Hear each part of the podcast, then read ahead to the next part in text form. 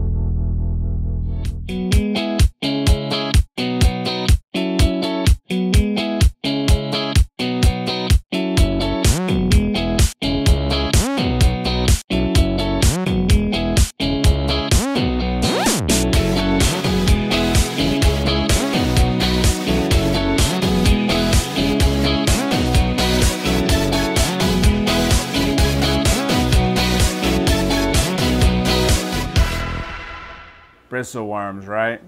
So let's paint the scenario. You've got a couple wires, you want to do some deep cleaning on your tank. Put your hand in there, you're moving things around, blowing things around, right? And you're all done, you pull your hand out and you wipe it off and you're like, how, what was that, right? And it's just little bristles. You know, you can thank the bristleworm for that.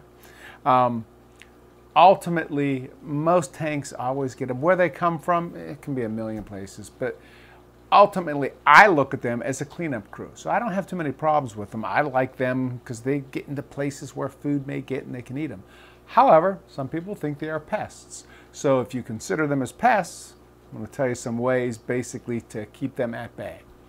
Now, if you're experienced in the hobby, you know that basically everything, you know, in our reef tank has a predator. And you know, there are a lot of little nuisance critters, right? Well, I don't care if it's algae, aiptasia, those little aster stars, to bristleworms. I mean, again, depending on your philosophies, what you like, what you don't like. Some people think they're pests, other people think they're cleanup crews. But either way, in this particular case, right, um, what you want to try to do is use nature's, you know, predator of the bristleworm. And what that can be is something as simple as one arrow crab. Sometimes they're called spider crabs, but they're about 20 bucks. And uh, at the end of the day, they do a real good job keeping any of those bristleworms, you know, or at least keeping the population of the bristleworms down to a minimum. Um, with bristleworms, you got to be careful because sometimes if they are big, that one arrow crab's not going to do anything. Remember, uh, Mike Paletta said that, uh, you know, when he was cleaning his tank at one time, he found a bristleworm that was as thick as his finger, right? You know, you get something like that, you need a fleet of them. And unfortunately, you you can't put a fleet of arrow crabs together because they're sort of like bettas, meaning they'll fight each other and, and, one will win and the other one will be, you know, for the lack of a better word, a meal. Um, with that being said, you also got to be careful because even though they are reef safe and they are a good bristleworm predator, you'll have issues where when those bristles or those bristleworms are done and there's not a lot of them in there, they'll start eating other things. So they could pick at polyps, slow moving fish, um, uh, you know, your cleanup crew, that sort of thing. So you got to keep your eye out and make sure that that doesn't happen. Uh, but again, they're mostly safe. Uh, like I said, for the most part, uh, they're inexpensive. They're like 20-ish bucks, something like that. Um, they do grow fairly big, meaning six to like 10 inches. So even though you can only put one in a tank, it's still real, relatively large. Um, they're cool as heck, all kind of personality to them.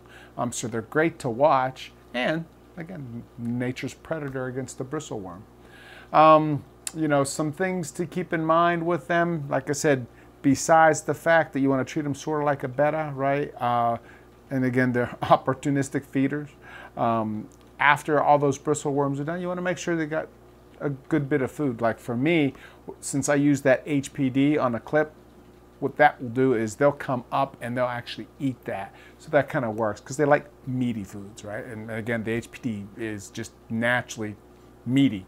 Um, you know, the other thing uh, about the bristleworms is the fact that uh, they will clearly wipe out your cleanup crew if there is nothing to eat. So you want to make sure that there's always something there for them to eat.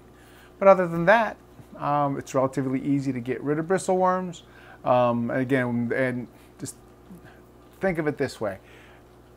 If you're new to the hobby, there's always like the gravity to go to some kind of chemical or some kind of gadget or something like that. But most of the times they are just not effective. You know, they're a temporary solution, it doesn't work. Whereas when you put things like, again, natural predators in the tank, you can keep it at bay and it'll work constantly for you. Just like algae, for example, right? Lots of algae. I have a tank full of tangs and you tend not to have lots of algae. Don't get me wrong, you could get some, but it'll keep them at bay. So going that nature's route usually is the best approach to all this sort of stuff. And you know, if there's any questions you have regarding the uh, arrow crab or keeping you know uh, the bristleworms at bay, just feel free to give me a shout at American Reef at mee.com. Uh, also, as you heard me say many, many times, give my sponsors a chance to earn your business. We've got Bulk Reef Supply, Premium Aquatics, Tunze, as well as Top Shelf Aquatics. Again, all great, honest people who deserve a chance to earn your business. Why? Because they are good, honest people, and those are the kind of people you want to promote. So, to that point, if you need any kind of reef keeping supply, check them out. I'm sure you won't be disappointed. And again, I'm Russ Kickle, and thanks for watching this episode of American Reef.